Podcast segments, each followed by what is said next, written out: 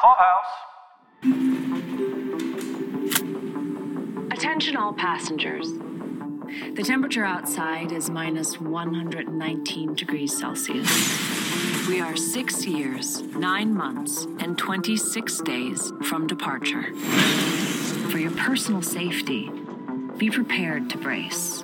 This is Paul with Pod Clubhouse. And this is Kat with Shuffle Online. Kat and I are here to discuss the third episode of Snowpiercer. This one is called Access is Power. There definitely was a heavy emphasis on access at the beginning with the with the little speech. Yeah, I was wondering about that. Why did the weird doctor give us that speech? Given what this episode was about and what we learned later on, it seems as if he was, you know, kind of unlocked one of the, the keys that we, you know, have been kind of unfolding, which is the Chronos and the drug and all that. So I was thinking maybe that's why he was the one that, you know, did the speech at the beginning about access is freedom, people kill for it. And maybe it's also because he's the one that's seen it firsthand through the, you know, the bodies that go through his morgue and the fact that he has to put people into that kind of chrono sleep or whatever. Why do you think he was the one chosen to do that access speech? Man, I don't know. I was thrown off by him giving this speech because he keeps his world very small. You know, he's in charge of the drawers, and his stated reason for dealing the suspension drug to the drug dealers was so that he could get other stuff. And he says for the comfort of the people in the drawers. Is that the access that he is saying is so important? Because really, that seems very limited compared to what the drug is probably affording the other people down the supply chain which I don't think he has any idea about. Yeah, it doesn't seem that the speech correlates with what he said it's for. Is taking away freedom from people by giving them the suspension drug. They have no access. the people that he is putting under. So it seems counterintuitive um, that he would be talking about access. It reminds me of you know, access is power. It reminds me of Cersei, right? She's power is power. yeah. one of my favorite lines ever. I will say the way that actor delivered that whole speech, it, you said it threw you off. And I think I will say that it wasn't my favorite delivery of the speech by him specifically. It came off a little, um, not cliche, but it came off a little like very TNT. I don't know, like it, it, it, it, didn't it didn't come off. I think the way they intended it to is what I'm saying. Yeah, well, maybe it's partially the the character is very. I, I would say. Uh, you know, if, if if introversion and extroversion is a spectrum, he's on that far corner of introverted, and so everything about him, the way, especially dealing with people and speaking, is going to be it's going to be a weird delivery compared to someone that's just a born talker. Yeah, like Melanie and and who's played by Jennifer Connelly, who has that very like gravitas voice, and yeah, you, you yeah, want to yeah. listen to her, and she sounds nice. this episode, I don't think that it moved the Who Killed Sean Wise investigation forward too much, but it did give us a lot of world building, which in a show like this, man, I, I just find endlessly enthralling when they just start piling on elements for us to know about this world. They can't fit it all in the pilot, so they've got to give it to us as we go. And at a certain point, we know pretty much everything about the world but we're not at that point yet. So, for instance, we had the exposure to the drug trade on the train. Doesn't make me very surprised in that why wouldn't there be some some kind of drug trade? I mean, people find the dumbest ways to get get high today when we have everything. So I, I don't know why that would stop when we have nothing on the on the train. And especially for the third class passengers and the tailies, you definitely would want to escape from from the world that you're in. So I think the fact that there is a drug trade and people are wanting to have that escape just makes so much sense, especially in the world of Snowpiercer and and where they're at. Like they're trapped. What other way can you get out besides you know going on a getting high?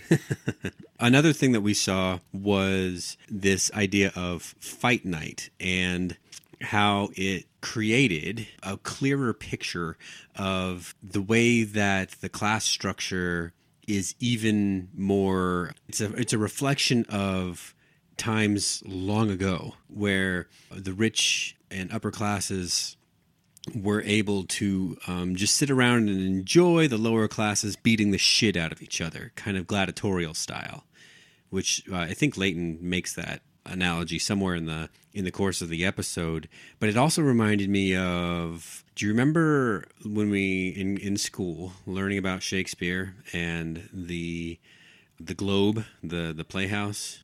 Yes. Do you remember how the rich people? Where did they sit?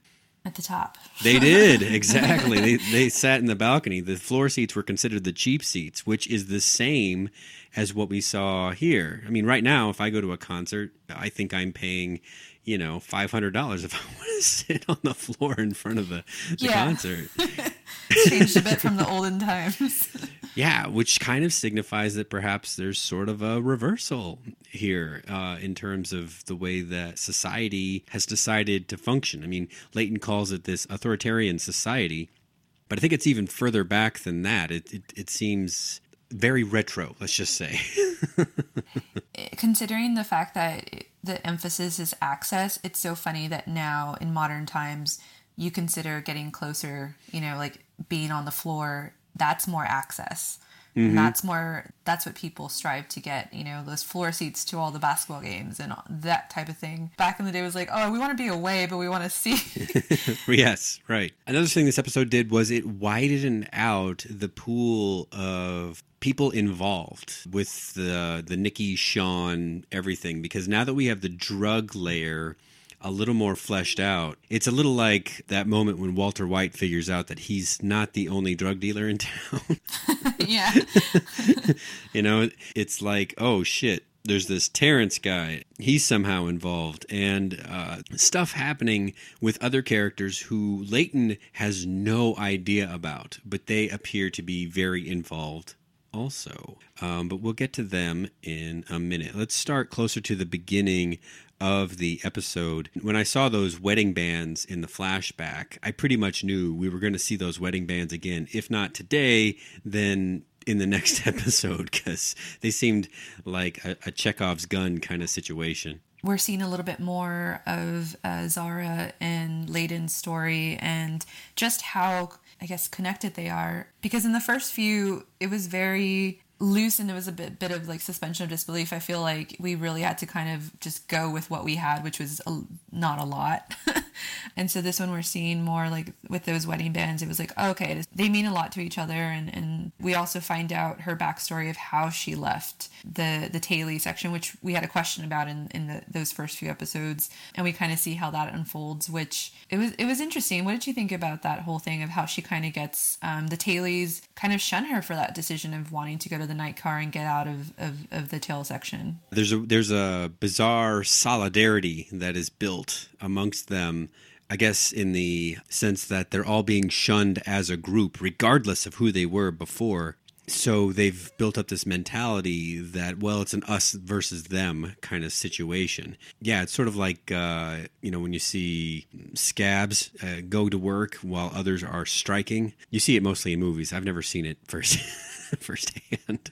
But a person who should be striking, who goes to work, is called a scab, and so, and and they have a lot of disdain for that person, especially when they come back to work. They kind of treat that person like shit, or at least they do in the movies. If any, there are any like union workers out there that are listening to this, I don't know firsthand. I'm just going off of what I've seen in movies. That does answer some questions, though. We didn't know what their relationship was we assumed it was married. Wedding bands really uh, locks that in for us that they were married, and uh, she granted them a divorce. I guess on her on her Yeah. own, own, own authority there. Let's flip over to Melanie for a second. What did you think of the rah rah speech that she lifted? From Churchill, was she being a little arrogant in the idea that she was just assuming that the working class people on the train wouldn't know their history, especially the British guy?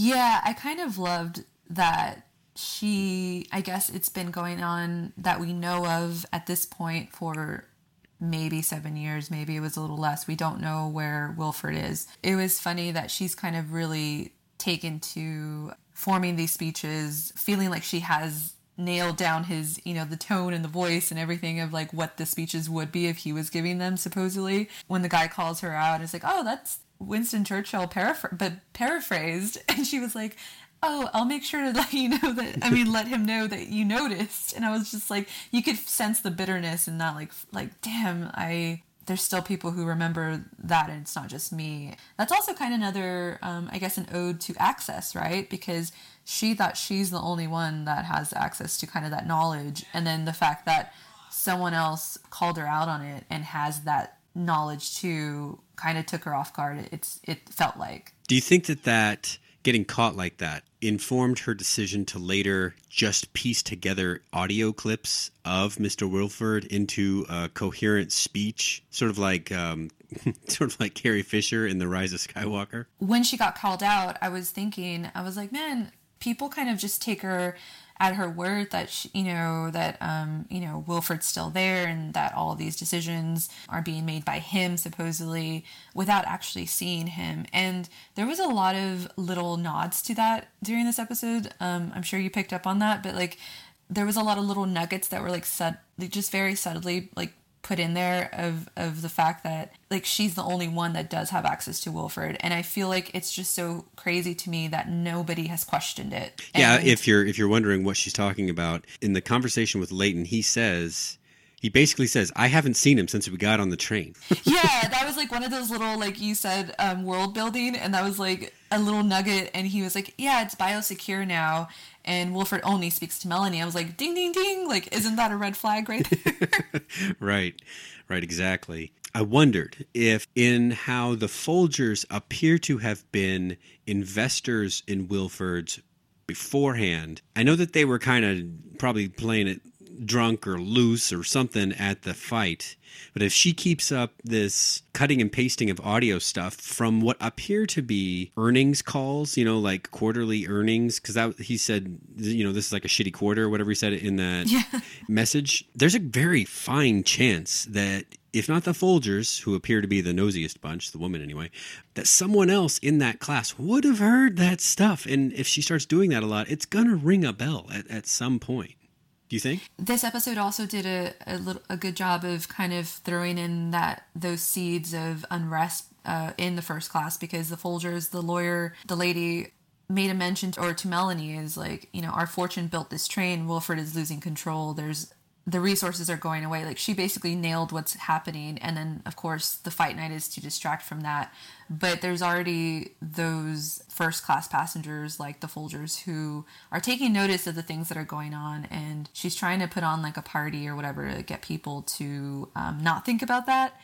She's losing control, which is what Miss Folger said. so Yeah. Like the cracks are showing. She's holding on, I think, by a thread right now, especially with the murder going on. So I think she can tell that the grip is slipping from her hands. One thing about the Wilford speech is I loved hearing it was Sean Bean's voice. And because he's, I think he's Wilford. It's not a spoiler because I think it's on IMDb that he is going to come up at some point Yeah. if not this season, but next season, because they've already been confirmed for the two.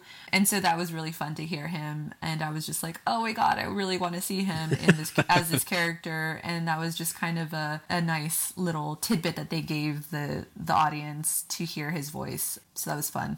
I don't know if this is a rumor, but I had heard that Sean Bean has made it so that contractually the characters that he plays now until probably the end of his career can't die. because he has a pretty bad yeah, record that- for getting killed. That's so funny because the first thing I thought when I heard his voice is like, oh man, like I, I just immediately like went to that Game of Thrones for season one finale of him getting his head chopped, and I was like, please don't let this happen again. So it is very much like PTSD for his fans, and also I'm sure for him. So I totally Yeah. understand that. Like I, I would actually love that. Like if that were true. Just look him up and you'll see like a long time ago he was in Patriot Games, one of the original Jack Ryan movies. I think he was killed in that. I know? love that movie. Yeah. uh, he was in The Island, a Michael Bay movie with uh, Ewan McGregor and Scarlett Johansson before she was really famous. And I think he was killed in that. He was killed right away in Equilibrium with uh, Christian Bale. He was obviously killed in The Lord of the Rings. yeah, and he and he has these like heartbreaking deaths. Like it's just like you learn to you you as a as a audience you like you you love the characters like especially uh, Ned Stark and then and then in Lord of the Rings and then it's just like it just hurts so much like he's not just a throwaway death like it hurts yeah he brings a lot to his characters yeah, like even if you know it's coming, I guess because you can just follow the trend, like it still hurts. So just follow the trend. Is Sean Bean playing him? Then he'll die. yeah, and even in this Wolford thing, like he's not even there, so it feels like he's dead anyway. Like you know what I mean? and then you hear Sean Bean's voice, and you're like, "Yeah, sorry, dude, you couldn't even make the the episode. Just your voice made it." Alrighty, so let's check in with the Brakeman, the blonde lady, the Brakeman Till. We expanded on her character a little bit this time around. I didn't recognize that her girlfriend or whatever you call that partner was the bartender until a few more seconds clicked in. I was like, oh, yeah, she was the bartender from the earlier episode that was talking to Melanie. And that makes it very obvious later, you know, why she chimes in with Melanie. She's obviously Melanie's like stooge. She cares for Till, but she'll do her job for, for Melanie. I mean, it, it feels a little bit weird that she kind of divulged that information, which it feels like it was on purpose in some ways. But then she, it's like she was stirring the pot, right? And so was that Melanie wanting her to do that? Like, hey, give her this information and then tell me when you do it. or if that was just kind of off base. And then, like, the moment she calls Melanie to admit, like, hey, they're going to go um, see Nikki I wonder if that was kind of her um, feeling like, oh, sh- I, I, messed up by divulging this information. I don't know. How did it play to you? Because it, it, it played to me like she might have messed up by telling her that, or, but then looking back at it, like throughout the episode, I was like, maybe that's like the plan, but it doesn't seem like a very good plan if that was. Oh, yeah. Melanie didn't want her talking to Nikki. So she probably did screw up. She'll never, you know, admit that she did. She's playing it kind of on both sides. She does seem to care for Till, but it's it's not it's not an equal thing. I don't think it's even like a contest. The best she could do is say the things that she did, which amounted to don't mess with Melanie Calvert. You do not want to be on the receiving end of what she can do, which makes me very interested in what the bartender has seen her do. Yeah, because up to this point, Melanie has been, we've seen her crack a little, you know, under the weight of like everything that she is carrying in terms of being Wilford. But we haven't seen her go crazy yet. Like we've seen a lot of the other characters um, kind of lose their cool a lot, but we haven't seen Melanie do it. And so the fact that they keep saying like they're scared, like especially um, her being scared of Melanie and, and warning till it I hope it's worth the wait, you know, when it does happen because it's being now it's being built up that Melanie will unleash like she'll chop off your head, you know. So right uh, to bring it back to Sean Bean, but um, nice connection. I hope her wrath is is as good as they're building it up to be, because it would suck to, you know, make Melanie seem like this villain and then she's just like a softie, you know. I doubt she's a softie. Uh, let's talk about Terrence, the train drug lord. I liked his character. I know I'm not supposed to like drug lords, but he seems more like a guy that was swept up into circumstances and is just trying to make the best of the situation he finds himself in. And in doing so, he has to be a drug dealer.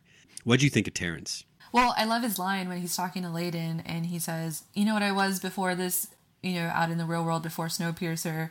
And he's he's like what? He's like a janitor. It's like that's what he is now. And i feel like that was just enough to tell us a lot about his character the yeah. fact that like he's in the same spot. He's just making do. And i can't blame him honestly for being a drug dealer because he's trying to better his situation.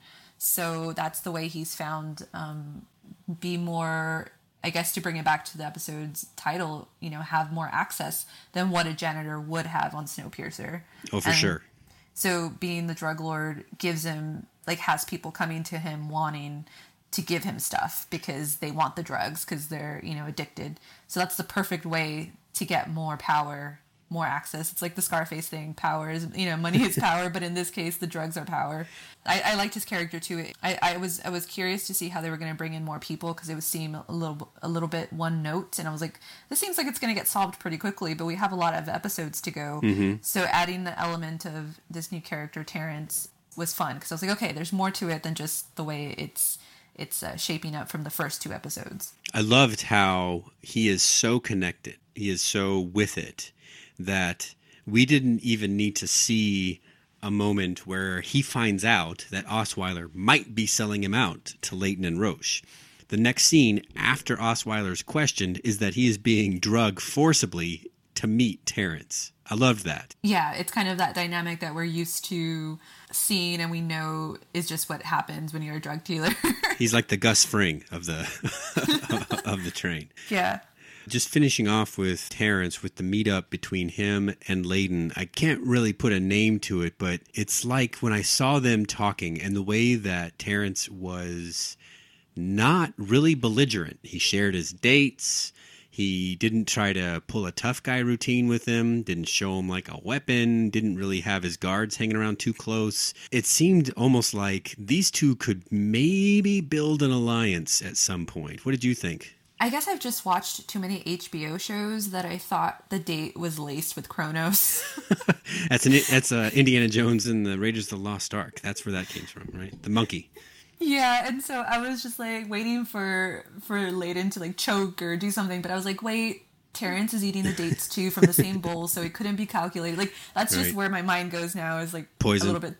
Yeah, but yeah, they were definitely on equal footing, and so Layton wasn't trying to like power play him. Yes, in some ways he is trying to get something from him, but they just fell into kind of a really good groove of like they knew each other and knew what they were both trying to get from each other. And that was pretty cool. Like there didn't have to be this whole power play between them. It was like just understood immediately.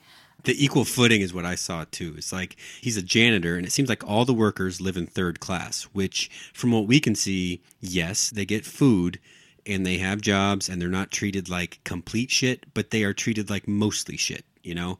And Layton could look at that and be like, you know, all the things you're telling me, it uh, you know the the rules that existed before we got on the train about drug dealers are bad and this and you know drugs are whack yo and all that kind of stuff all that stuff and i think in his mind is like fuck that you know the rules are obviously way askew here so let's i'm not going to assume anything bad about you just just because you you know, run the drug trade here. Yeah, Layton knows what's up, basically. Coming from the Taily section and knowing what's going on over there, like who is he to judge this drug dealer? And also, I think just given his real world experience of being a detective, he knows the way of the world and he's probably dealt with people like this before.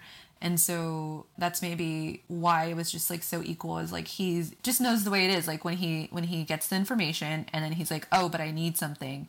And he uses that wedding band to get something extra because that's the way people like Terrence work is mm-hmm it, it's not a trust thing. It's just like he wants something from him, and so he needs to give him something in return, and that's just the way it is. And the fact that Layton knows that concept is just, I think, probably refreshing to Terrence. He's like, yeah, this guy knows what's up. I'm gonna do this, and that's it. So. Um, yeah, I definitely think they're probably to form a partnership if this was not the beginning of that partnership.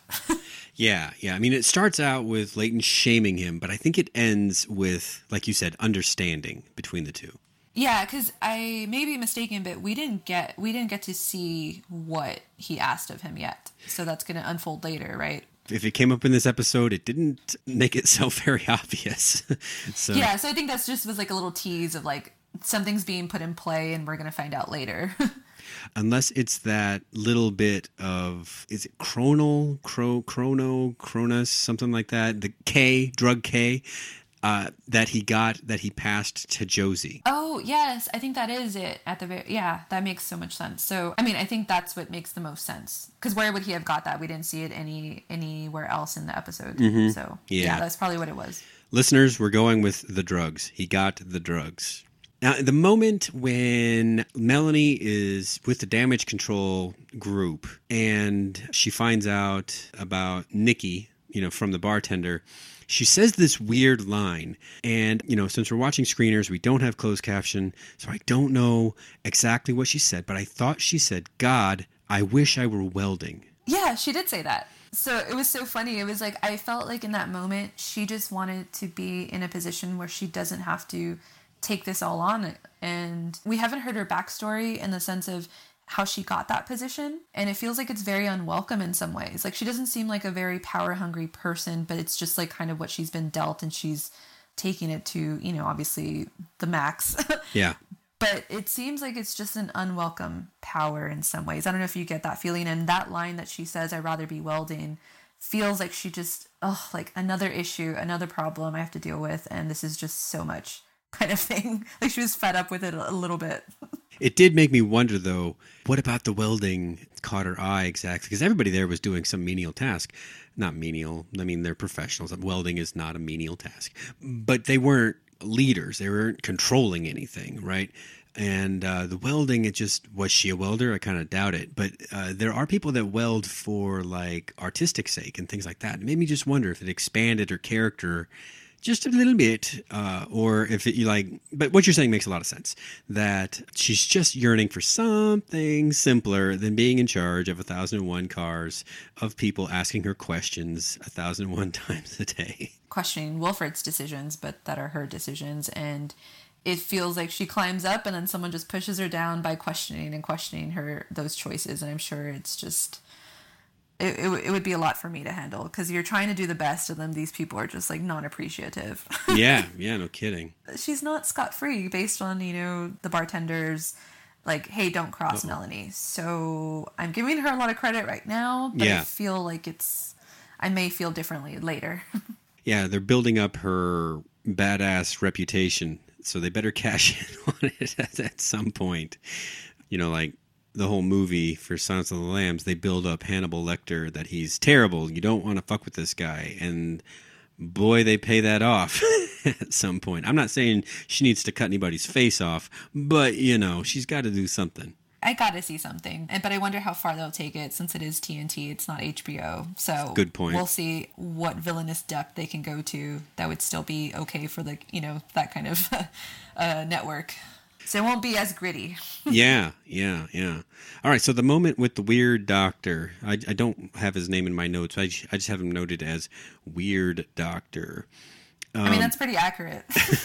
are, are we to assume that he is doing weird stuff with the people in the drawers? Because I kind of think so. Yeah, and I, I don't know if this is also like another just we've kind of been trained weird doctor, probably doing some funky stuff trope is very much real and that's where my mind went to is like I don't know if I trust you. Like I feel like he was being very secretive when they wanted to investigate with Nikki and he was just giving creepy, really creepy vibes like this whole episode, even more so than the first few.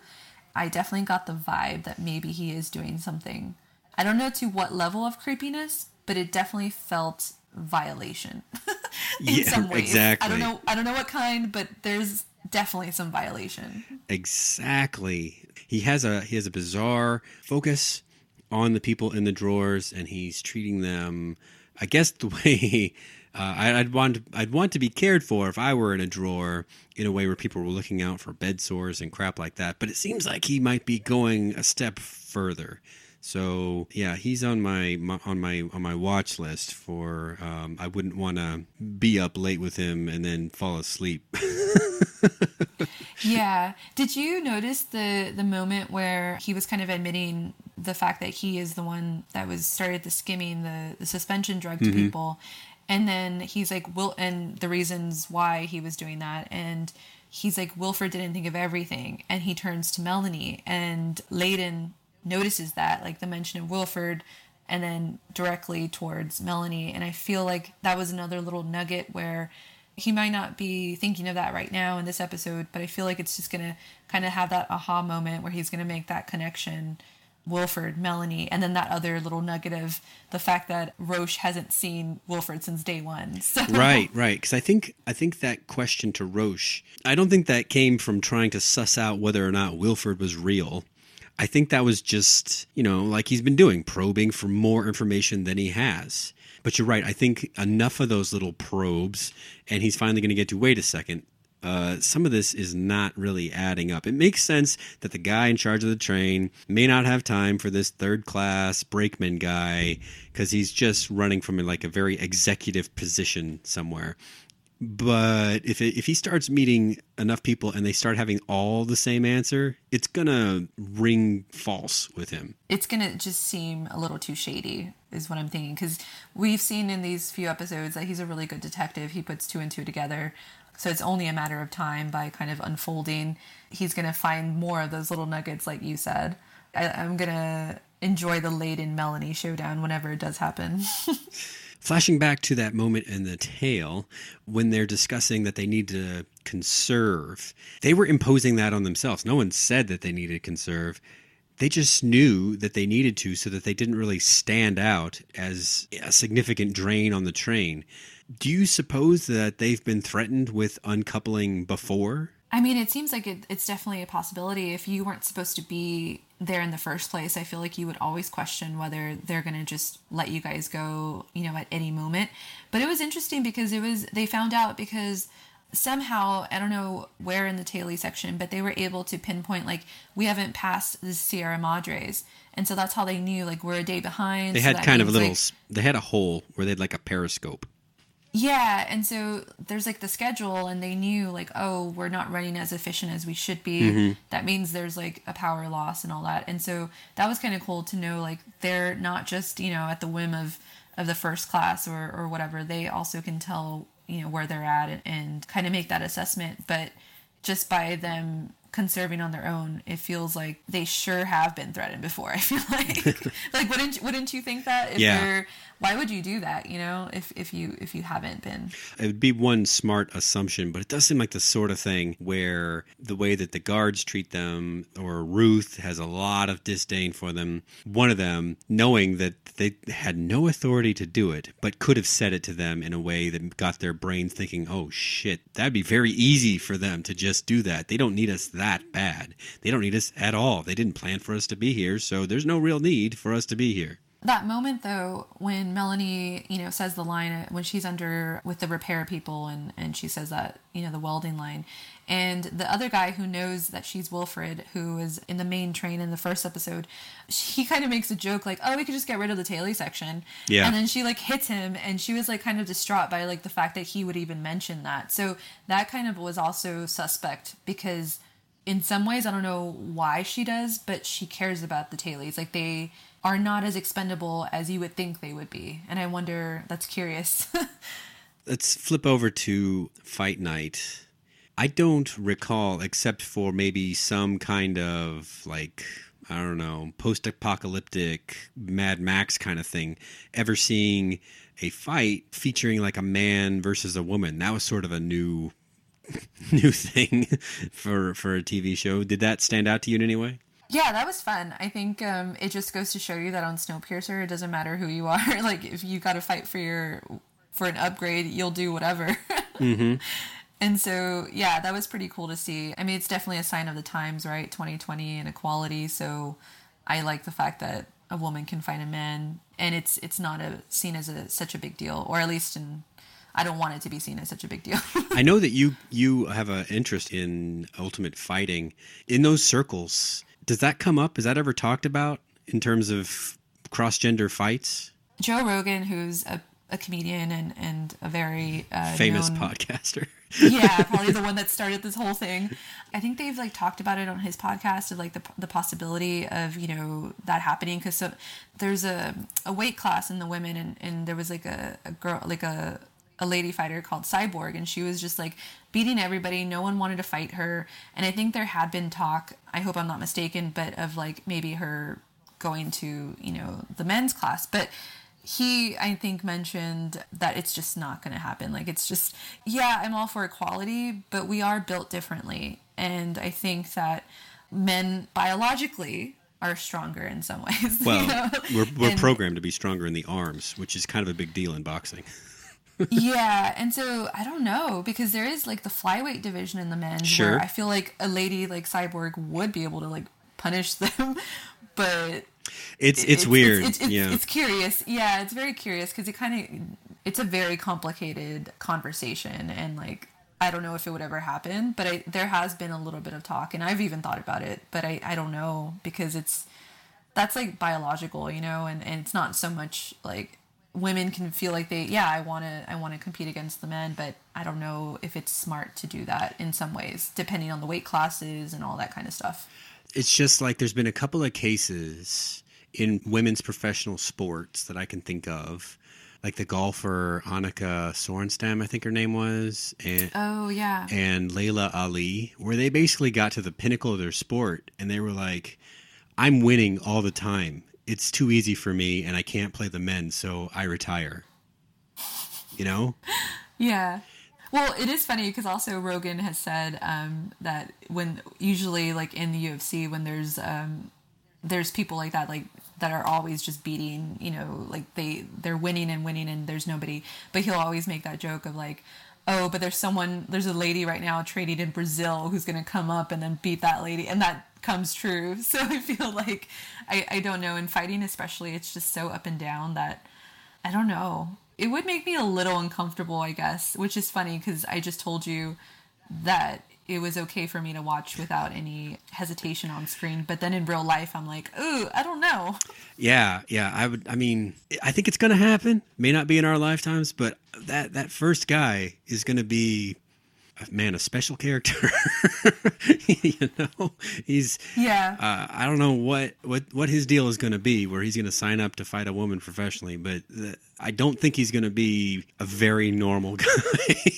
but no, but I will say though, I'm talking about the UFC pro fighters, like the male uh-huh. fighters. Uh-huh. But if I'm talking about like my husband Victor, yeah, that cyborg can beat the shit out of Victor easily, or like any male who has not done professional you know, like is not a trained UFC fighter. Like, uh, sorry, Paul, but I'm sure any lady in the UFC could beat your ass. Uh, you know, like yeah. So in that sense, yes, I think that would happen. But if we're talking male athletes who train as UFC fighters, it's a little iffier, you know. Anyway, this is not a UFC podcast. Yeah, sorry. You probably can cut all that. nah, I'll leave it in for, for texture so people know know that we're interesting. Yeah.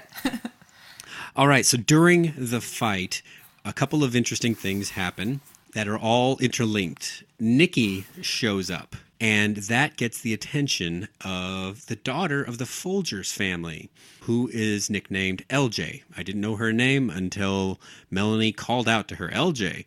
And so that whole thing where like she notices Nikki, she points her out to everybody else in first class, but then she looks back to her creepy bodyguard guy who kind of reminds me of Juice from uh, Sons of Anarchy a little bit, with the shaved head and, and the shape of his face and all that.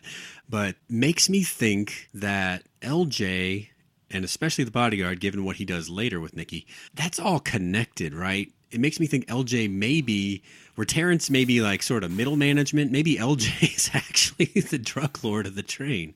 That's interesting because there has been some of those looks in the first few episodes are like LJ has been like a weird character. She's always the one wanting to go to third class and mm-hmm. wanting to kind of go below her level per se and always convincing her parents like let's do this, you know, so she can kind of go and be in that environment. And this one definitely showed she is much bigger than we're have been led to believe. You know, she's not just a, a smaller character. And it seems like if what you're saying is correct, it's like she put out her muscle and be like, hey, you got to go take care of this uh, if she's like the head honcho. well, if not, then she at least is so vulnerable in the whole murder situation that she has to act to protect herself, which makes me think that she's involved. Not just like she gets drugs from them, but is somehow involved. Yeah, she was very weird about the whole Nikki thing. So I think she definitely know either she knows something or she is partly involved as well. Yeah. It was interesting because this whole drug thing, drug K, kind of answered some of our questions on how things get passed, you know, between cars. And we were talking about like the tailies and the third class and all that. And it feels like it very much is just uh, people wanting something that they don't have. And that was kind of in the speech from the crazy doc- from the creepy doctor at the beginning about access. Mm-hmm. And it feels like, yeah, you may not be first class, but if you got something that is unique, then it doesn't matter where you are in, in the kind of, you know, Snowpiercer level. So that was also interesting because it kind of answered our question on like how things have been moving throughout the, the years on Snowpiercer. The opening scene, the cold open, showed us everybody in that chain was compensated in some way, including the dude who had to cut into the cadaver hand to get the K in the first place. Something's going on, and it, it definitely does feel like she's involved in some way. Yeah. Well, there's not much left except for the scene with um, there's the there's the scene in the tail with with uh, Josie and Layton, and then there's also obviously what happens in Nikki's room. I had thought in previous episodes of this podcast that when Nikki awoke, she would just be a fountain of information. I don't know if that fountain is is going to get a chance to come to life. What do you think? Yeah, I mean, who knows if that guy is going to take her somewhere? I mean, she seems like she's still in shock, and given the fact that we know that the suspension drug is just a very potent drug K. it feels like it's going to take her a while to really come to all her senses and the fact that she's put in distress with this kind of goon that's come after her um, set on by lj or whatever is I, not I approve of that talk. usage of the word goon yeah um, it's just she's not gonna it seems like if there was any situation that was gonna make her talk this is not it I don't know what that guy is going to do. So it just feels like it's just not going to be something that's going to make her want to talk. And did you think, because he asked her, like, do you know who I am or do you remember who I am? And I mean, she's just looking, look at fright. But do you think that she does remember who he is? I think what he said was probably right. That there's enough there consciously for her to know what she's involved in, and that getting a visit from a guy who clubs people to death in a black suit. she knows what his role is in her life, given the way it was set up before she went in the drawers. So she may not remember his face, but like he said, he she knows who he is. The question mark that, that you just gave me that I, I assumed he was just gonna use his club on her, but maybe kidnapping is the idea here. He just turned out the light. That's all we saw, and he got rid of the nurse and the um, and the guard. So kidnapping is is probably on the table. Everyone else was at fight night, so he could move her without being too conspicuous.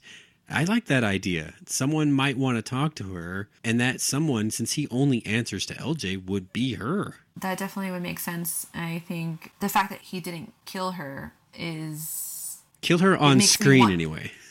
yeah, killed her on screen. It just makes me want to know what Nikki knows even more.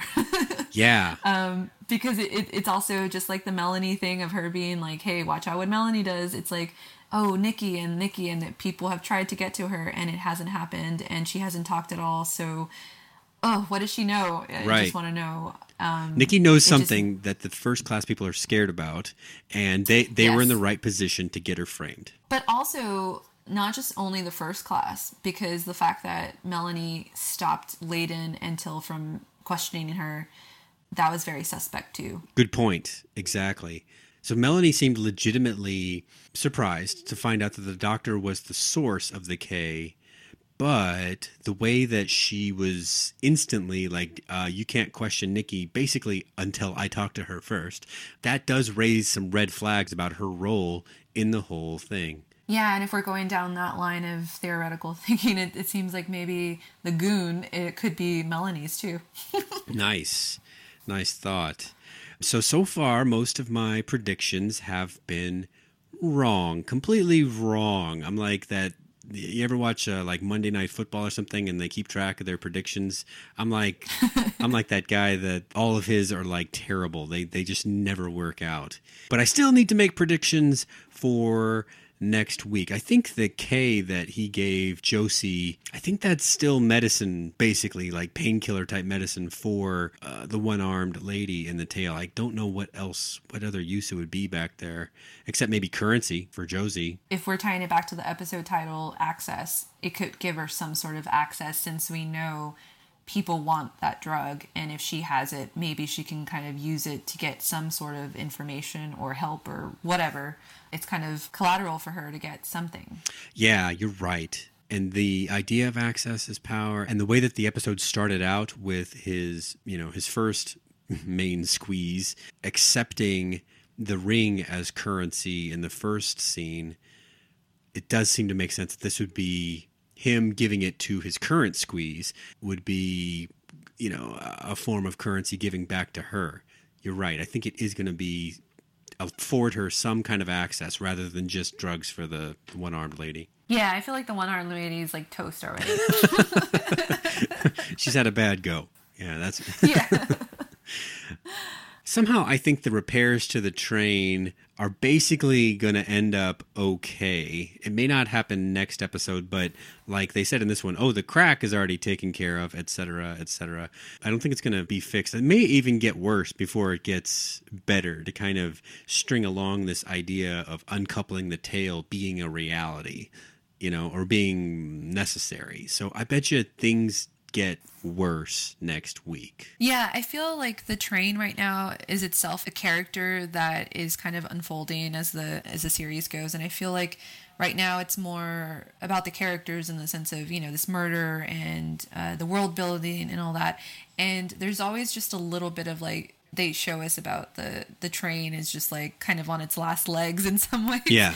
And I feel like that is just going to keep happening or that's at least my prediction until maybe the end and then that's when it's going to like really come into play as a major character of like the train being something's got to give whether it's the tailies or whatever. So um I feel like that's just always that's just going to be normal in the in the next few episodes of like something else is wrong with Snowpiercer. Good old, you know, good old Snowpiercer has something to fix or something is leaking or whatever. It feels like it's just a a thing that happens in these episodes right now. Well, so far, I'm enjoying the show. I have read fairly middling reviews of the show, but I think the theme for those reviews is that those reviewers came to this show expecting like a translation of Bong Joon Ho's movie to TV form, and they didn't get it.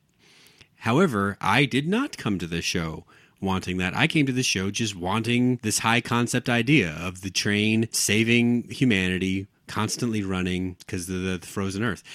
I'm fine with that. Were you at all disappointed that this is not clearly just Bong Joon Ho's movie just spread out over 10 episodes? I think that would be really boring. And I think in a movie setting, it obviously worked really well. The movie is amazing. I, I really enjoyed it. The pace, But- the pace would be not something you could keep up on TV. that was something that you know we talked about in the first episode of i was really interested to see how they were going to do that since the movie is so fast paced and in a show yes you got to have a little bit of a tempo but it would get really repetitive really quick even in that first episode to just be so gung-ho and like um, you can't do what a movie does in that sense of the rapid pace to that end i think that if you're expecting Bong Joon Ho's movie to just be spread across 10 episodes, I think you're coming in with the wrong mindset and you're probably not going to like this show and you probably stopped watching it already.